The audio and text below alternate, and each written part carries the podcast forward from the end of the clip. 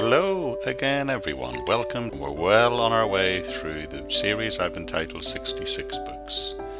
These 66 short podcasts take a quick overview of the 66 books of our Bible. And today you've reached the book of 2 Peter, the book of the second coming of Christ.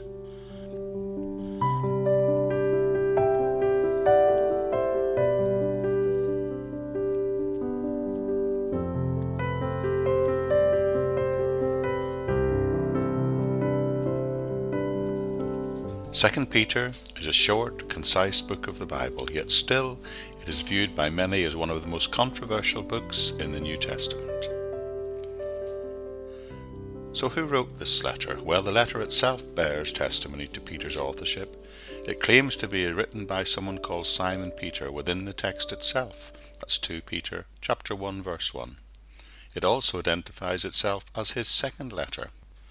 If 2 Peter chapter 3 verse 1 is referring to 1 Peter by saying it's the second letter, and most agree that that is the case, 2 Peter then was obviously written after 1 Peter, and we know that that was written in AD 64. If Peter was still alive in AD 67 when Paul, we know, wrote 2 Timothy, it seems very likely that Paul would have mentioned him. 2 Peter chapter 1 seems to indicate that the letter was written just prior to his death so probably around 64-65 AD. 2 Peter 3 verse 1 also seems to suggest that Peter was addressing readers in Asia Minor, just as he had done in 1 Peter, although the more open greeting at the beginning of 2 Peter perhaps might allow for the fact that he had an even wider audience. The occasion of this letter, what caused it to be written, was the false teachers who were appearing and would continue to appear in the church, in the community of faith. They will deny the second coming of Christ, he says in chapter 3, verse 4, and live lustful lives, he tells us in chapter 3, 3, and they will even lead believers astray, we are warned in 2 Peter 2, verse 14. These false teachers, you see, deny the Lord. We're told they are bold in their irreverence, and they scoff at the very promise of the Lord's return. He warns us that they will live immoral lives in 2.13 and that their purpose is to seduce unstable souls. And by the way they live their lives, they cause the way of the truth to be denied. They make great promises of freedom, but yet he tells us they are still slaves to sin in 2 verse 19. They will be disobedient to established authority, and it is apparent that these false teachers are already at work in certain places. Peter points this out for us several times in chapter 2. But he has a prophetic insight here, and Peter recognized that this evil would become more and more widespread within the community of Christian believers. So, what is the message of this book?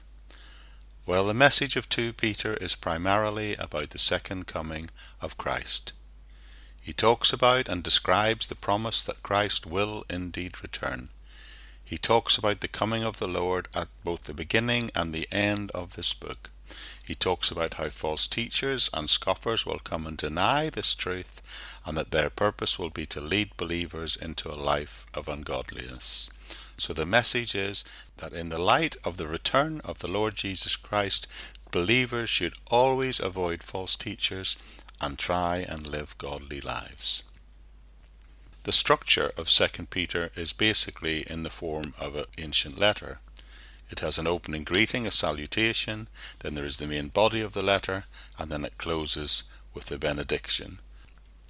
The main purpose of 2 Peter is to warn against those false teachers and scoffers, both in his day and in the future, which is our today. The false teachings that they bring seems to have included ideas that first appeared and became fully developed through church history in the Gnostic heresies in the second century. You see, these Gnostics were people who claimed to have higher spiritual knowledge, which led to a separation between belief and behavior. They argued that their special secret knowledge placed them in a realm where the deeds of the body, the things they did, no longer affected the purity of their soul. Therefore, for people who possessed this higher knowledge, which they, of course, were the only ones who could impart, immoral practices were not seen as wrong. It is evident from the content that Peter here is meaning to warn believers because he's worried that they'll be led astray with the errors of these wicked people. Chapter 2 focuses entirely of warning us about these false teachers who walk according to the flesh, he says, and also he says they will despise authority. They are self-wills, he says in chapter 2 verse 10. They are wicked, he tells us in 2 verse 14, but they will be judged also, he reminds us.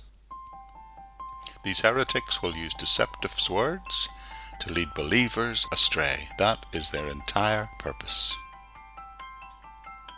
The secondary purpose of 2 Peter is to remind the people and to encourage them to take note so that they can grow in spiritual maturity.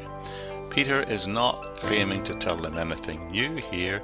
He is just repeatedly reminding people to say, Take note. He's telling them things that they already know.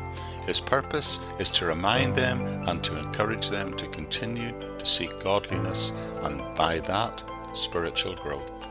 These two things are connected, he says. Resisting error will ensure godliness, holiness, and growth.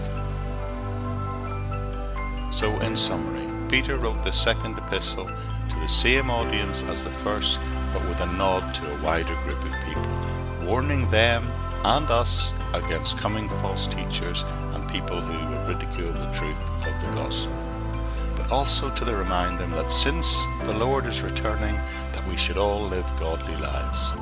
In light of the return of the Lord, believers should avoid false teachers, live godly lives, and know in their heart that Christ will return.